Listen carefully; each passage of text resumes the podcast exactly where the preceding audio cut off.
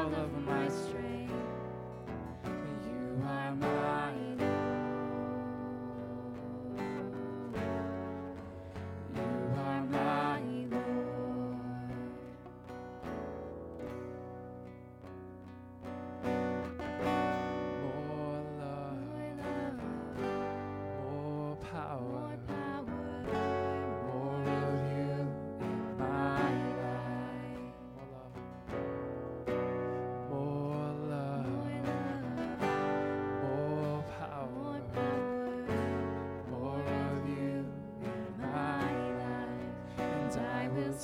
your face with all of my heart, and I will see your face with all of my mind, and I will see your face with all of my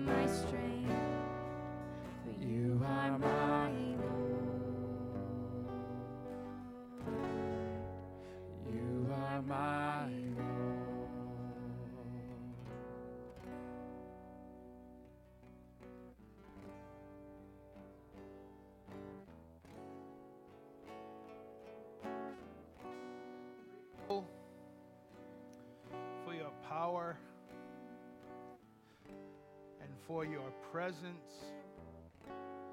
Lord, we gather here this morning to worship you. Because no matter what's going on around us, no matter what's happening inside us, you are the same and you are worthy of all of our praise. And so, Father, meet your people here in this place. Our prayer, our desire is that we don't leave this place the same way we came in. And so, Holy Spirit, do the surgery that's required. We pray that the word be a scalpel to our hearts. Change us, Lord. In Jesus' name we pray. Amen. You may be seated. Thank you, worship team. It's uh, always encouraging to see how things come together with the songs and and just the Holy Spirit working. And as I, as I prayed and thought about what I wanted to talk about, you know, especially coming back from vacation and having more time uh, to think about that, most of the time when I preach, it's, it's, it comes from what I've been going through in my life or, or my prayers, my situations. And as I prayed and and just cried out to God, Lord, in this, in this next season, what is it that I want? What, what, what do I want to see made manifest in my own life? And two words came to mind humility and service. Humility and service. Because men and women of God are men and women whose lives are marked by service, are men and women whose lives are marked by humility. You cannot be a servant of God and not serve God. And the reality is, you know, as I was on vacation, I was reading and, and just kind of, you know, I, I, disconnected from the phone for a little bit and, and, you know, I was camping out on the beach and it was very peaceful and relaxing. And it was like, you know, I, I heard this, this voice that was, you know, it's like the little in cartoons, the little devil and the angel. And this voice said, You know, you could do this all the time. If you go back to working on computers, you know, you just work a few hours a week, make a lot of money, then sit on the beach. And I knew that wasn't the angel talking. You know, but as I kind of thought through that, and, and you know, and, and right when I came back from vacation on the Monday, I had to do a funeral.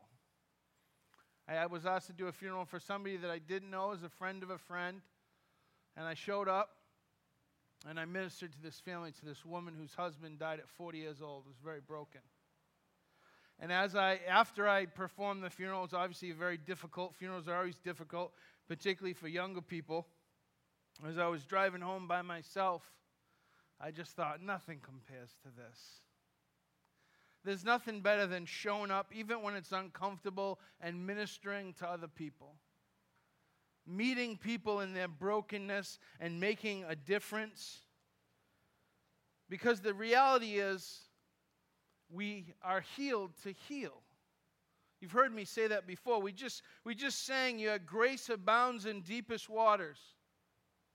When things are, are the most troublesome, when we're, when we're surrounded by fear, there in the midst of that is God's powerful, amazing grace. I raise a hallelujah in the presence of my enemies. What is our, our first instinct when difficulty comes? Is it to praise God? Because He's worthy of praise. I will call upon your name. You know, I think that as we as life takes us to the place where we learn to do that more and more, we're uniquely able to minister more and more. The things we go through our testimony equip us to minister to others.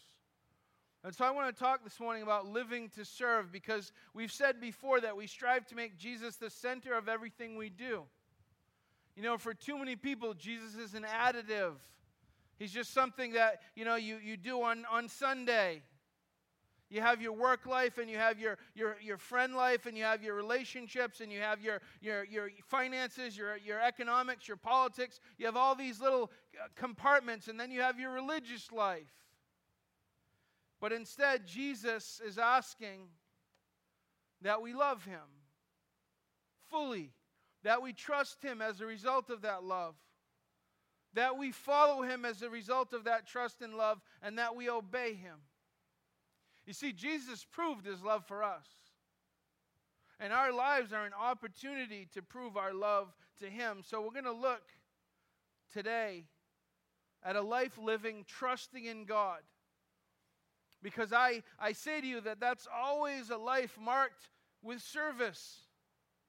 It was like that way for Christ, for the disciples, for Paul, for David, for Joseph. For all of us who, despite our circumstances and despite what the world or our flesh tells us to seek after, instead we seek after the things of God, doing His will in all situations. You see, Paul was a follower, and his life was about serving Jesus. Every moment, every situation was an opportunity to know God. You know, the, the great blessing in the garden was an intimate relationship with Jesus. And that's what that with God, and that's what Christ came to restore that relationship, that intimate relationship once again. We can come to know Jesus, to know the Father, to be in a relationship once again. And so matter, no matter what's happening around us right now, politics, racism, the virus, economic issues, our own personal stuff, God knows about that. He is still in control. And here's the thing this is going to be my, my thesis statement of the sermon. Difficulty provides an opportunity for intimacy. Difficulty provides a unique opportunity for intimacy. And when you are walking intimately with God, that's always the basis for ministry. In fact, you can't export what you don't possess. You can't do ministry without walking intimacy, intimately with God. We're going to see that in some scriptures this morning. But in Philippians 3, Paul writes, But whatever were gains to me, whatever in my life I've accomplished, whatever in my life I've accumulated, anything that I previously considered of value, any of those things, I now consider loss for the sake of Christ. What is more, I consider everything a loss because of the surpassing worth of knowing Christ Jesus my Lord, for whose sake I have lost all things, and I consider them, gar- them garbage, that I may gain Christ and be found in him, not having a righteousness of my own that comes from the law, but that which is through faith in Christ, the righteousness that comes from God. Paul saying, my life should be marked not by what I've gained, not by what I've accomplished, but by who I know. And so I know when things are difficult, and you know, and I've said before, you know, our prayers can be, Lord, change the situation. And that's fine. And sometimes He does, but often He doesn't. And so then our prayer should always be, change me in the midst of it. Because I'll tell you, and I've said before, I hate to admit this because then God's going to know. But the reality is, when I go through the toughest times, I feel the closest to Jesus. When I go through, you know, I'm in this time and I have, you know, this vacation and I'm relaxing and I spent my time devoting, you know, but I, was, I, I felt a disconnection really. And then I get back into the ugliness, into the heartbreak, into the thick of it. And I'm forced to pray because I got to do a funeral. And then after that, I spent two hours on the phone ministering to somebody who's going through a very difficult time in their marriage heartbreaking. And, and, and in those moments, having to depend on Him, and then also realizing that, man, what a blessing it is. What a blessing it is to allow God to work through me to be a vessel. Friends, that's not just pastors, that's not just me and Jamie.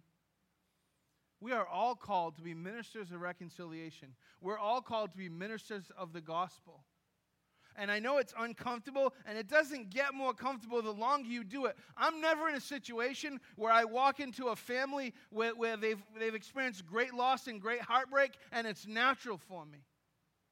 But I show up. Because when I was broken, people showed up for me.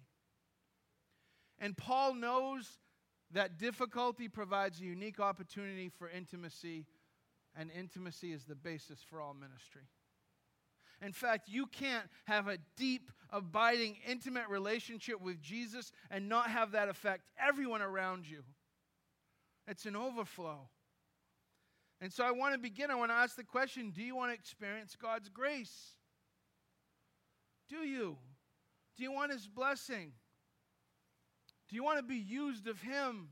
Placed in positions where you can uniquely be used of Him? And we would say yes to that. In 1 Peter 5, verse 5 and 6, it says, Likewise, younger people, submit yourselves to your elders. All of you be submissive to one another and be clothed with humility. For God resists the proud, but gives grace to the humble. We want to be recipients of God's grace. And, and, God, and God's saying here, the, the scripture's saying, be submissive to one another, be clothed with humility. I have to stop and ask myself, am I submissive? Am I submissive to the, to the body of Christ, to the people that God's placed in my life? Am I clothed in humility? Because I think if you're a disciple, your life has to be marked by service and humility. It has to be. I mean, that's, that's a description of Jesus' life, and we're, we're claimed to be followers of Jesus. So I have to stop and say, does this, is this made manifest? Is this real in my life? And it's not oftentimes.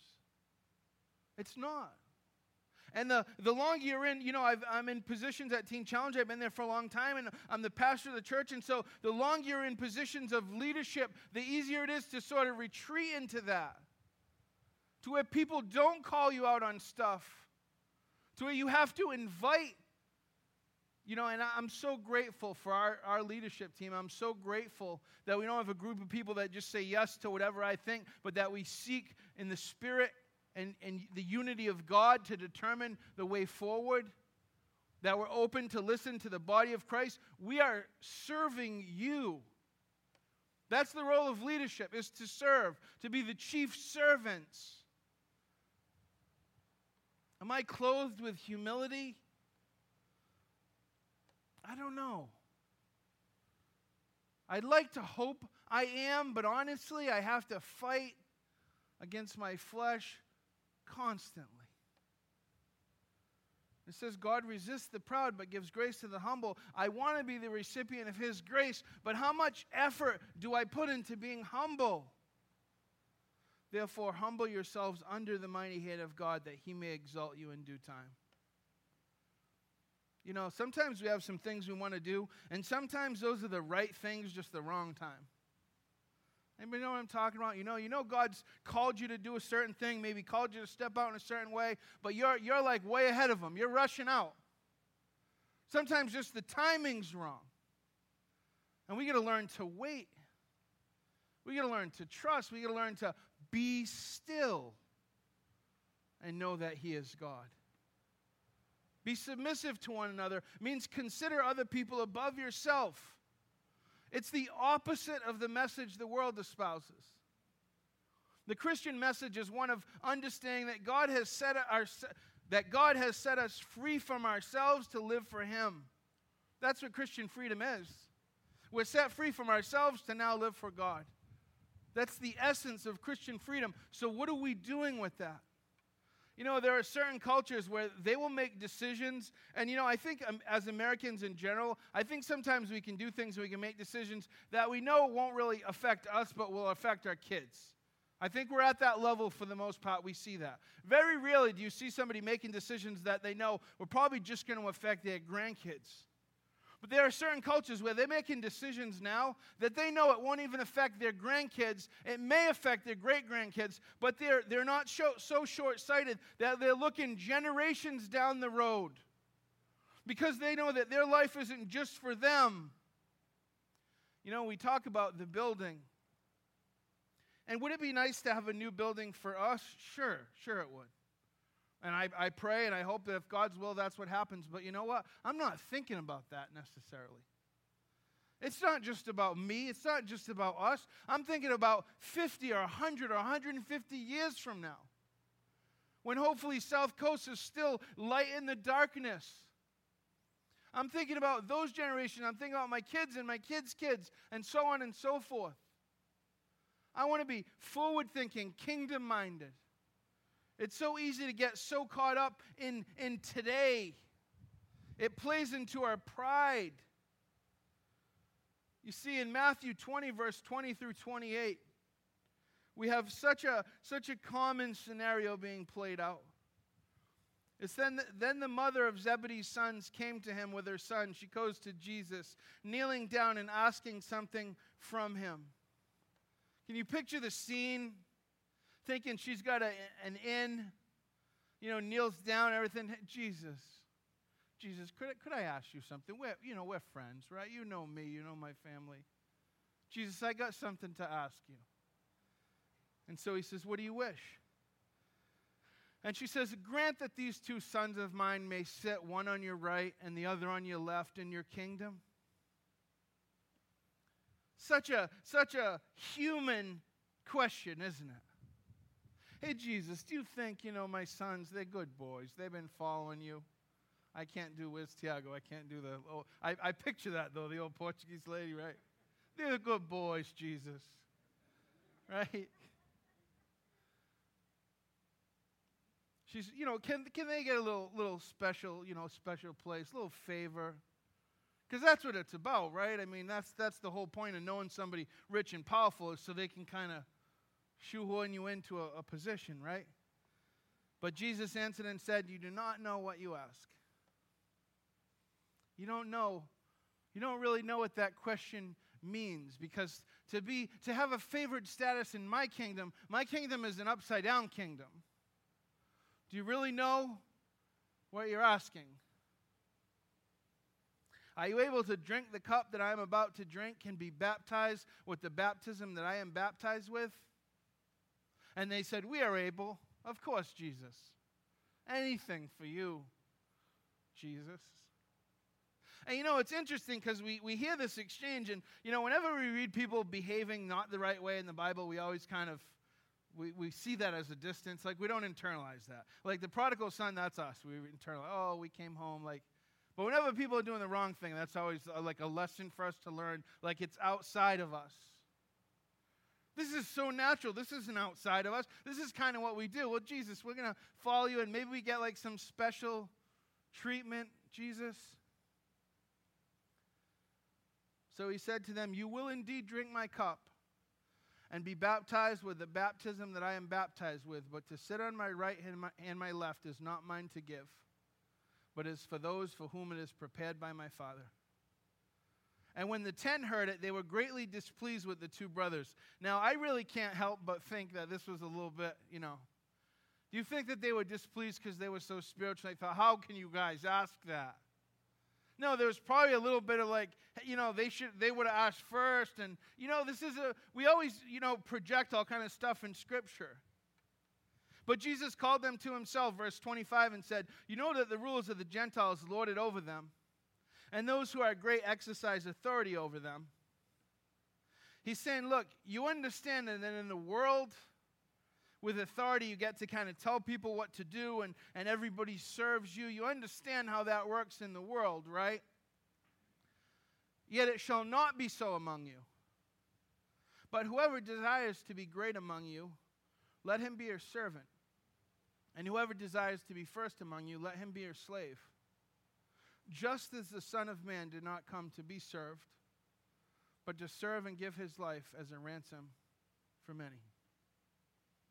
You see, the scriptures I'm going to read this morning, and the scriptures that I feel like God was, was using to minister to me, get at the heart of gospel living. They're not about doing the religious stuff. They're, they're a continuation of what we've talked about with the Beatitudes. They're about our hearts. We live in a world where it's always all about us. What can we accumulate or accomplish? What accolades or applause can we get?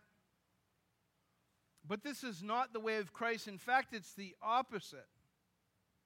The American dream and the way of Jesus cannot only not coexist, but they are completely at odds with one another. One of them is always about what you can do, what you can get, climbing the ladder for yourself. And I'm not talking about ambition. I'm not talking about, you know, doing the best you can. I'm not even talking about success. I'm talking about ha- having that be the primary thing that motivates you in your life. I hope that you're trying to do the best that you can. I hope that if you own a business, you're trying to make it as profitable as you can. It's about making secondary things primary. That's the problem. The reason Jesus talked so much about money wasn't that money was bad, was that that was the idol on most of our hearts. That is. That's why he talked about it, because it's a heart condition. And if it was something else, he would have talked about that other thing. Your gifts are never for you, your spiritual gifts are for the body. And so when we talk about leveraging your resources for the kingdom, it begins with our heart to spread the gospel, to help the poor, to feed and clothe and minister. Where does your time go? Is your life all about you? Because if it is, this message is going to hurt. I read a quote the other day and it said this There are never those more offended, that, more offended than the justly accused. There are never those more offended than the justly accused. When I hear something and it really cuts at me, I'm offended. I'm insulted. But this is the Word of God. And you know what? I'm offended and assaulted first. Because I, as I read this and I think of my life and I think of how easy it is to be religious on the outside, how easy it is to show up places and have everybody go, oh, Pastor Brian, he's such a, he loves Jesus.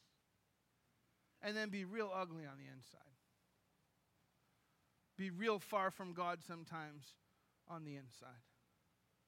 Choose what's easy instead of what's right. So, this stuff, God's word, is the teaching of Christ. We can either ignore it, we can hear it and forget about it, or we can try with God's grace and mercy to apply it. Proverbs 11:2 when pride comes then comes disgrace but with humility comes wisdom. See Jesus doesn't ask us to do anything that he hasn't himself done.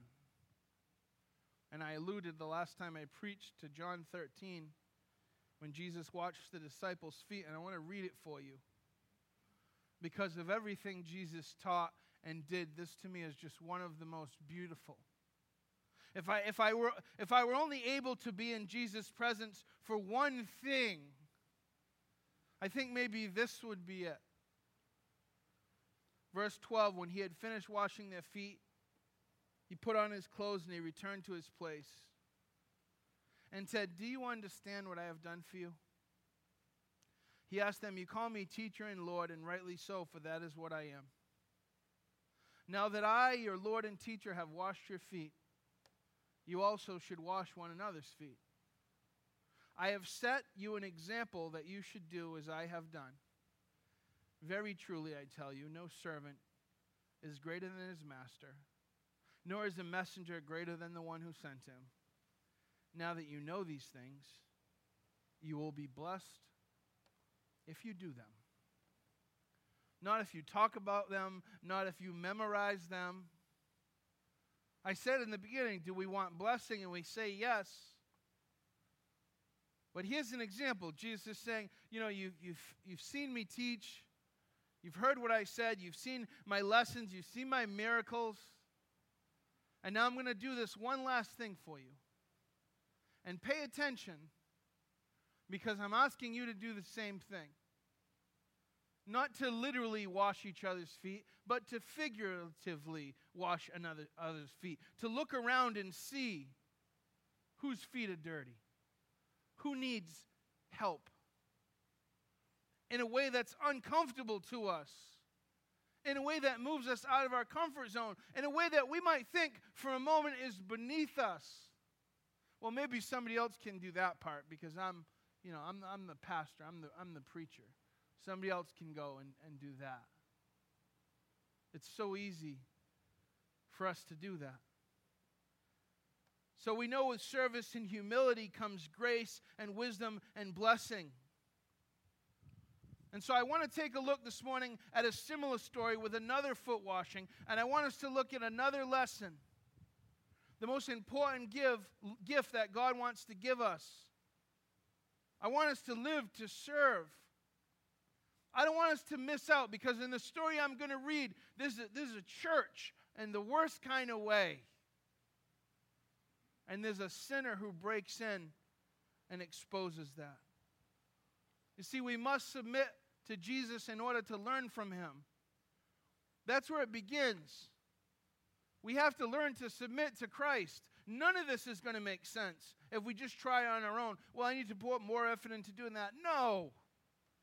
No, good luck with that. You need to put more effort into submitting to Jesus and to looking at all the things that you've made put, that you've placed above him on your heart and say, Lord, I want to put you first. Because that intimacy will be the basis for ministry. You can't help but do it. You can do all kind of ministry without, without uh, intimacy with Jesus, all kind of religious stuff. But real, eternal, lasting ministry comes as an overflow of intimacy with Jesus.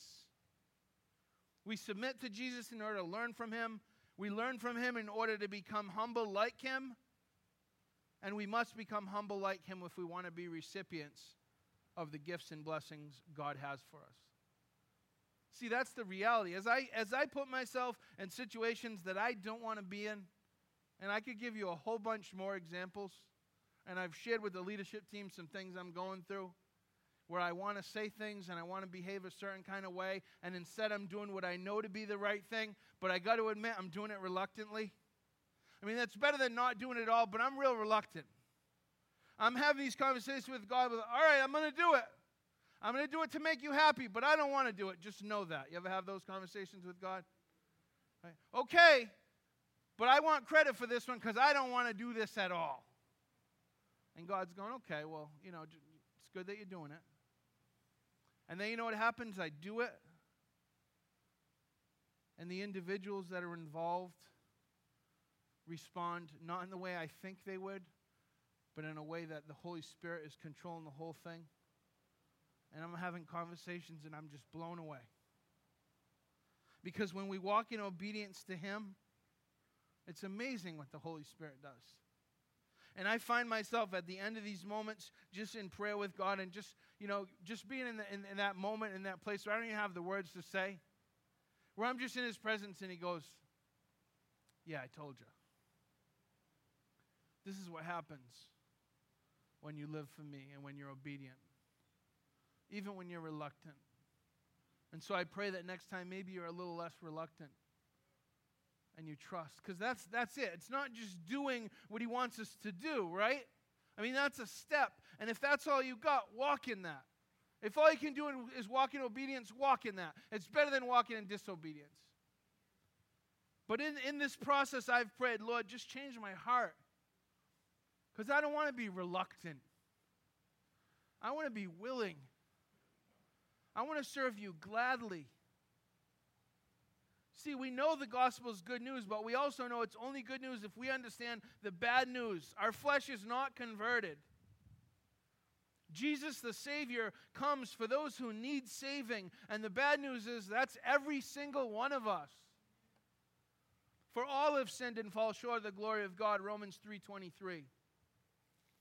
Colossians 1 21 through 23. And you who once were alienated and hostile in mind, doing evil deeds, that's me. That's you. He has now reconciled in his body of the flesh by his death in order to present you holy and blameless and above reproach before him. That's what Jesus did for us. So our minds were depraved and corrupt. Our deeds are evil. The Bible says our heart is wicked. Jeremiah 17, Jeremiah 17 9. The heart is deceitful above all things and desperately wicked. Who can know it? So we got to understand the, the, the default. We got to understand the position we're in. Sin affects the things we desire, our heart. It affects the way we think, our mind. And therefore, it affects the way we live our actions. And too often we think if we can just change our actions. And the Bible is filled with the religious people who changed their actions, but their heart and their mind were the same. Here's the good news Romans 10 9. Because if you confess with your mouth that Jesus is Lord, and you believe in your heart that God raised him from the dead, you will be saved. For with the heart one believes and is justified, and with the mouth one confesses and is saved. And in verse 17, so faith comes from hearing, and hearing through the word of Christ. Faith comes by hearing the gospel message, and we respond to that message in our heart. And we confess Christ as Lord with our mouth. I'm not going to assume that because you're here, you're saved. I'm not going to assume that at all. I'm not even going to assume because you've been to church thousands of times that you're saved. Because what makes you saved is when you confess in your heart that Jesus is Lord. Confess in your heart. Have you ever done that? Have you ever said, not in an emotional reaction, not in intellectual sense, but have you ever come to the place where you surrendered your life to Jesus? Or are you just trying to do all this religious stuff that makes you look Christian and seem Christian? Because if at the beginning, when I talked about a life marked by service and humility, if you've said, you know, my life's not my, marked by that at all, well, you, you have a couple choices. You can go away sad like the rich young ruler when Jesus confronts him with his situation. You can go away sad because your own decision, or you can do business with the Lord. Or you can say, you know, I've never really submitted to Him.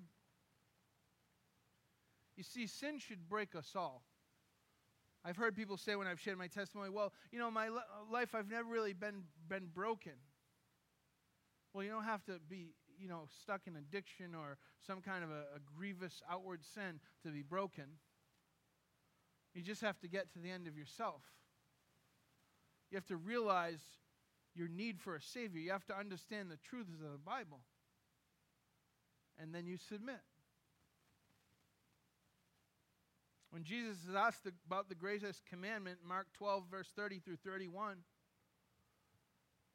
of all the rules, Jesus, of all the regulations, Jesus, if we only had to follow a couple, what's the most important, Jesus? Love the Lord your God with all your heart, with all your soul, with all your mind, and with all your strength. And the second is this love your neighbor as yourself. There is no commandment greater than these. You see, the love your neighbor as yourself is got to be an outflow of the first. In fact, it's really one sentence, they're not two separate things. One is the practical application of the other one. And in order to live a life marked by humility and service, you got to love God with everything you are. You know, it's not so complicated, this stuff. It's very complicated to live out. So we have to rely on God. But it's not complicated to understand. It's very easy to understand. Love God with your heart, with a new heart, with your soul, with your mind, which is your thoughts, with your strength. Your strength is your intentions and your actions, but we have a choice to make. And I think the scripture this morning is really going to contrast the two options we have. Two responses to Jesus. If you have your Bibles, turn with me to Luke 7, verse 36.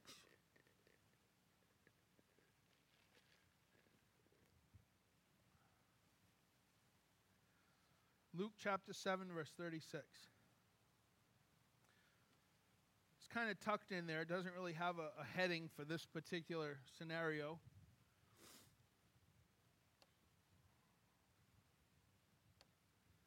Verse 36 says, One of the Pharisees asked him, asked him, meaning Jesus, to eat with him.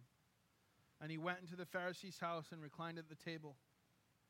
And behold, a woman of the city who was a sinner, when she learned he was reclining at the table in the Pharisee's house, brought an alabaster flask of ointment.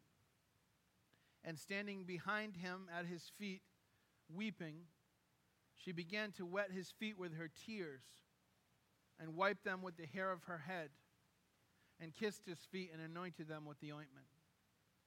Now, when the Pharisee who had invited him saw this, he said to himself, If this man were a prophet, he would have known who and what sort of woman this is who is touching him, for she is a sinner. And Jesus answering said to him, Simon, I have something to say to you. And he answered, Say it, teacher.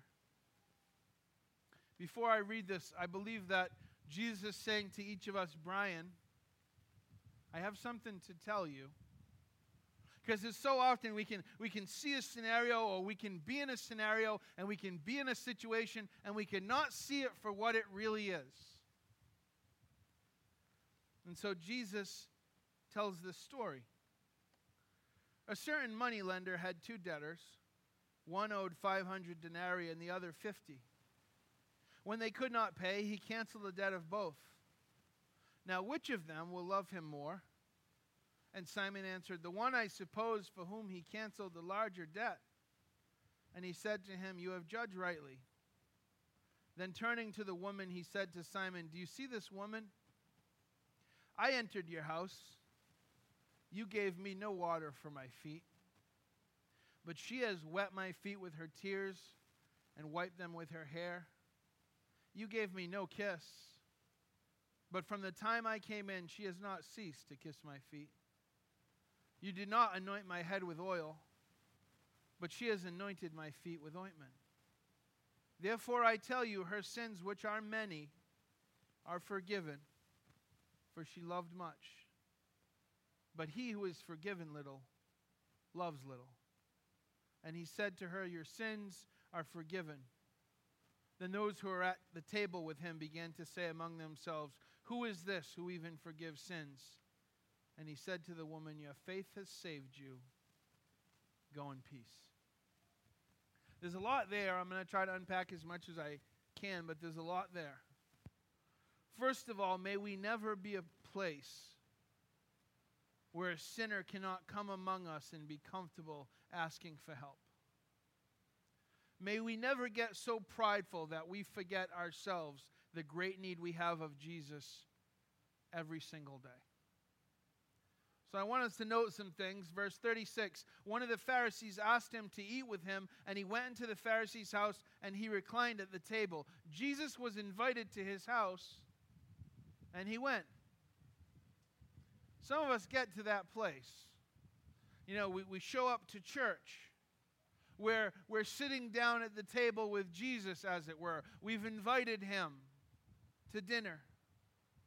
And behold, a woman of the city who was a sinner. Now, it seems oftentimes it's thought of that the woman as a prostitute. She could well have been. The truth is, we don't know for sure. It doesn't say. Luke doesn't come right out and say that, but because of the description, she was a known sinner. In other words, she had a, a public reputation for being a sinner. It hardly matters really her sin. The point was, she was a sinner, like you and me, and also like every one of those religious men reclined around the table with Jesus. So scripture says when she learned he was reclining at the table in the Pharisee's house, she brought an alabaster, uh, alabaster flask of ointment. And standing behind him at his feet, weeping, she began to wet his feet with her tears, and wiped them with the hair of her head, and kissed his feet, and anointed them with the ointment. So think about that right now. Just think about the situation. Because here's this woman and she's obviously at a point, and we're going to see as we go on, she's obviously at a point of great regret, of great brokenness over her sin. In fact, things are so bad for her that she hears Jesus is sitting at the table with these men. Now, you got to understand that the last group of people in the world this woman would have wanted to been in the presence of are these men. Can, can you imagine how broken she must have been to get to the place where she said, I don't even care what anybody's going to say about me. I don't care about the judgment. I don't care about the criticism. I am so broken. I need Jesus. Have you ever gotten to that place? It just didn't matter what you looked like, what people said to you. You just needed to be in the presence of Jesus. She knows she's going to be judged, and she knows she's going to be shunned, and she goes anyway. She's tied and broken and doesn't care about etiquette because she desperately knows that she needs forgiveness. Now, alabaster jars were often made from precious stone found in Israel. The stone resembles the texture of marble. It was extremely expensive to own. They contained ointments and oils and perfumes, and the thick stone would prevent the aroma from escaping. the shape of the jar had a long neck and it was sealed on top, and so to open the jar, it had to be broken, which meant it could be used only once. Now, oftentimes in ancient times, the women who owned these jars were prostitutes. And they would use this perfume, this cologne, to lure in men. So, this was, in fact, her most valuable possession. Now, there's a lot of interpretations on why she would do this. But some scholars have said that it was symbolic that she was giving up her old sinful, sinful life, that she was submitting herself to following Jesus. That there was, in a way, no turning back. That she didn't just feel bad about some of the choices she had made, but she was repenting in the true sense of the word. She was deciding to go forward and not look back at yesterday. Now, when the Pharisees who had invited him saw this, he said to himself, If this man were a prophet, he would have known who and what sort of woman this is who is touching him, for she is a sinner. As a contrast, you have this woman who is not religious, who is completely outside of the circle, and who knows who Jesus is to the point where she will do anything to be in his presence. And you have this clown who invited Jesus to sit at dinner with him and is questioning who he even is. He was just like a teacher, and you know, it would probably look good to his friends if he got Jesus to dinner. But Jesus is sitting right there, and he doesn't know. Oh, if this guy was who he says he was.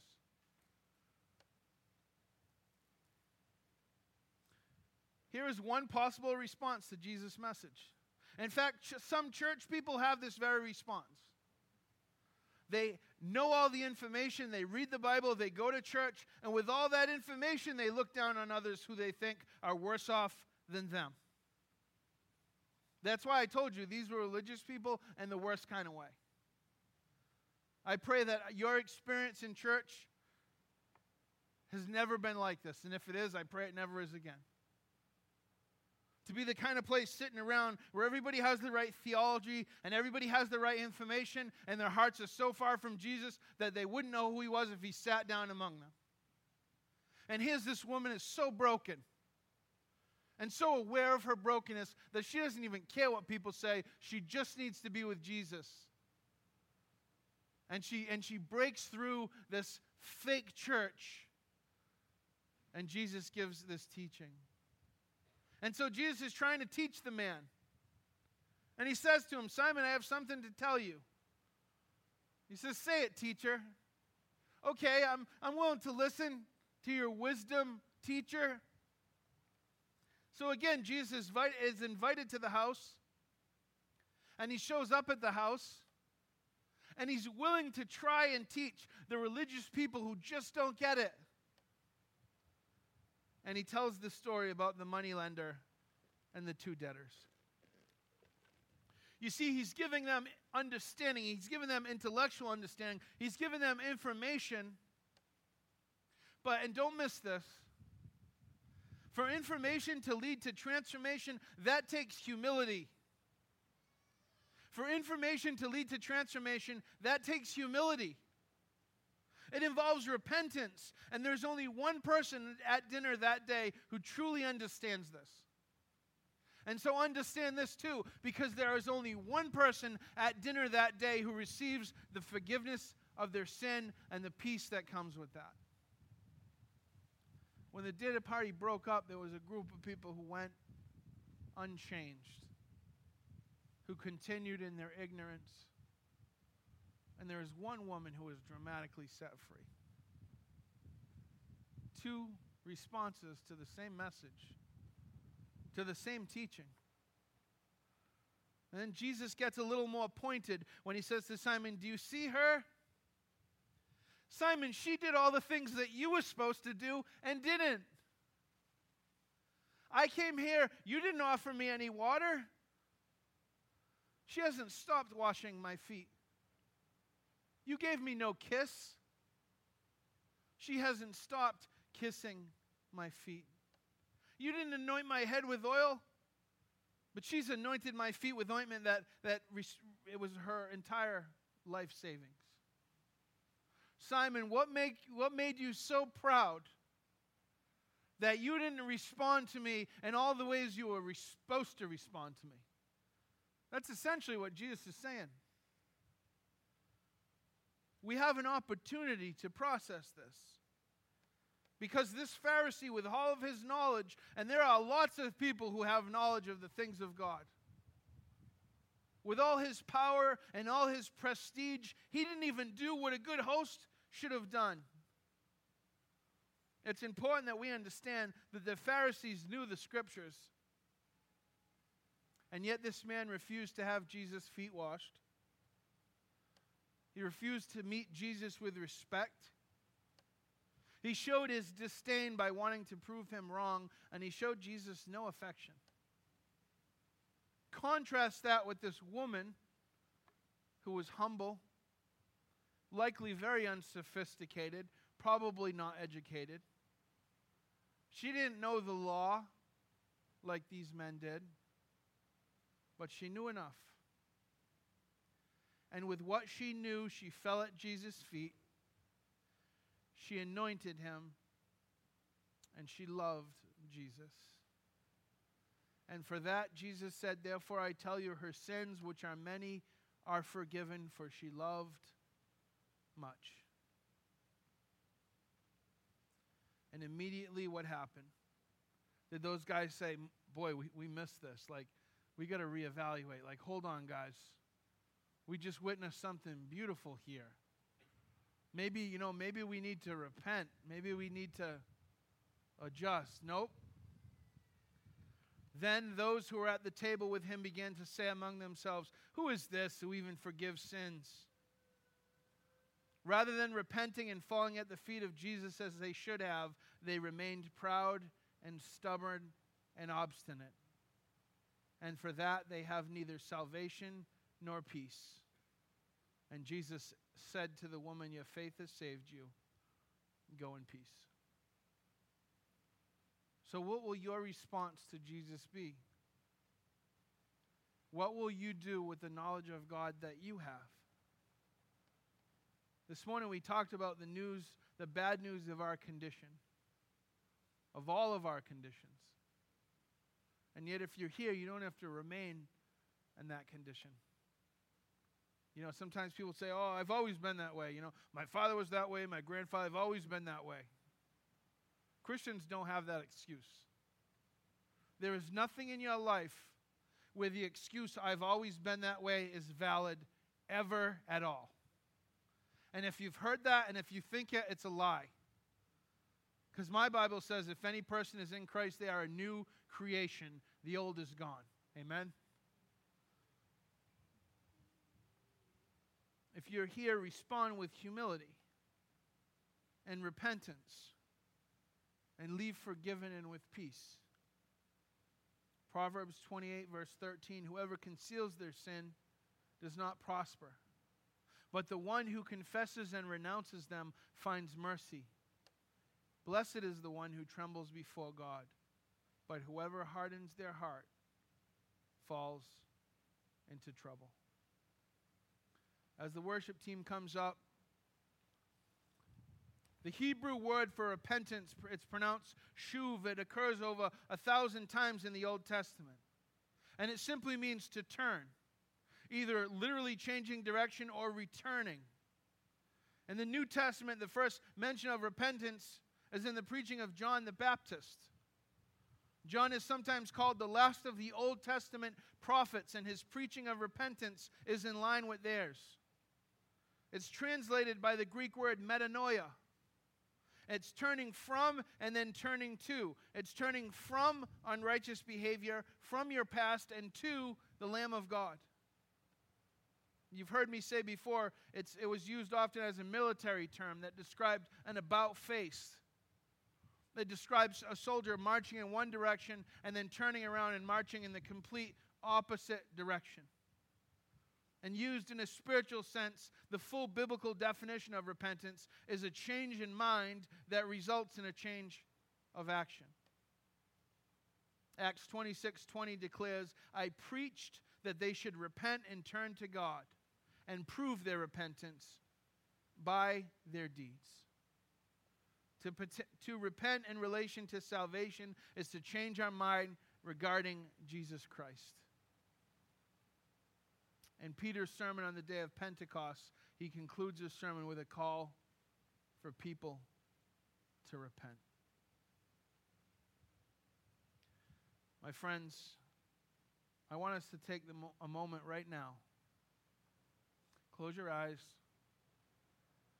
And I want to invite us to pray. I don't care what your yesterday looks like, I care what your tomorrow looks like. I care with what your right now looks like. And you've heard Pastor Jamie and I preach that we don't want to play church.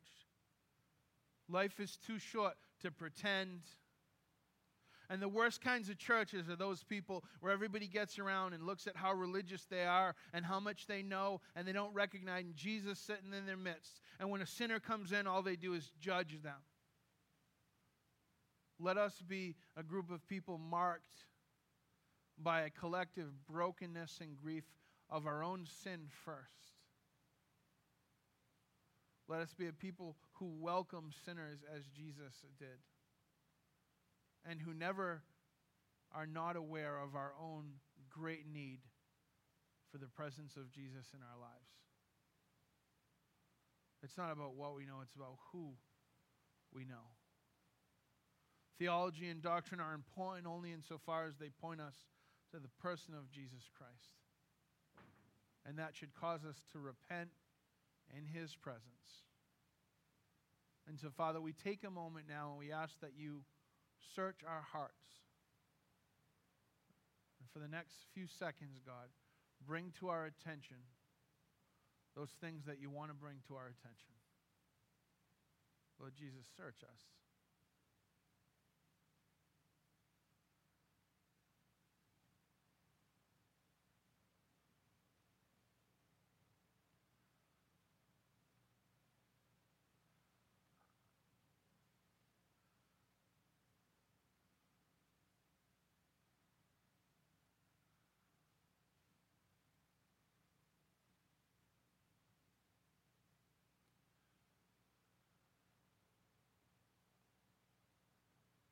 God, we are so grateful that your word makes us uncomfortable. That, yes, you love us right where we are at this moment, but that you love us so much that you don't want to leave us right where we are. That through your word and your spirit, that through this community, your people, Father, you encourage us, you motivate us toward good works, toward humility and service toward an awareness of the difficulty around us, God. Let us be foot washers. Let us never come to the place where we think it's somebody else's job or we're too good for it. Let our knowledge of you never lead to pride, but always lead to humility. Father, as we close this service in worship this morning, we pray once again that you help us focus our hearts and minds just on you, Lord. Not on what we did yesterday and didn't get done yesterday, what we need to do today, but on you. Change us from the inside out. Father, we love you and we thank you. In Jesus' name, amen.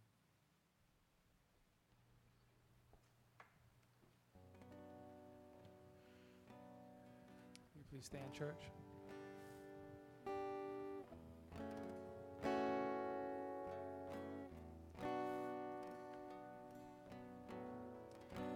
Thank you, Pastor Brian.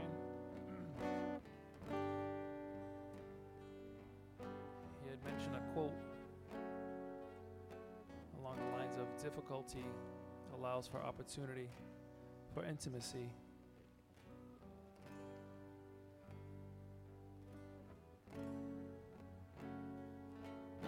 His power, as we're going to sing,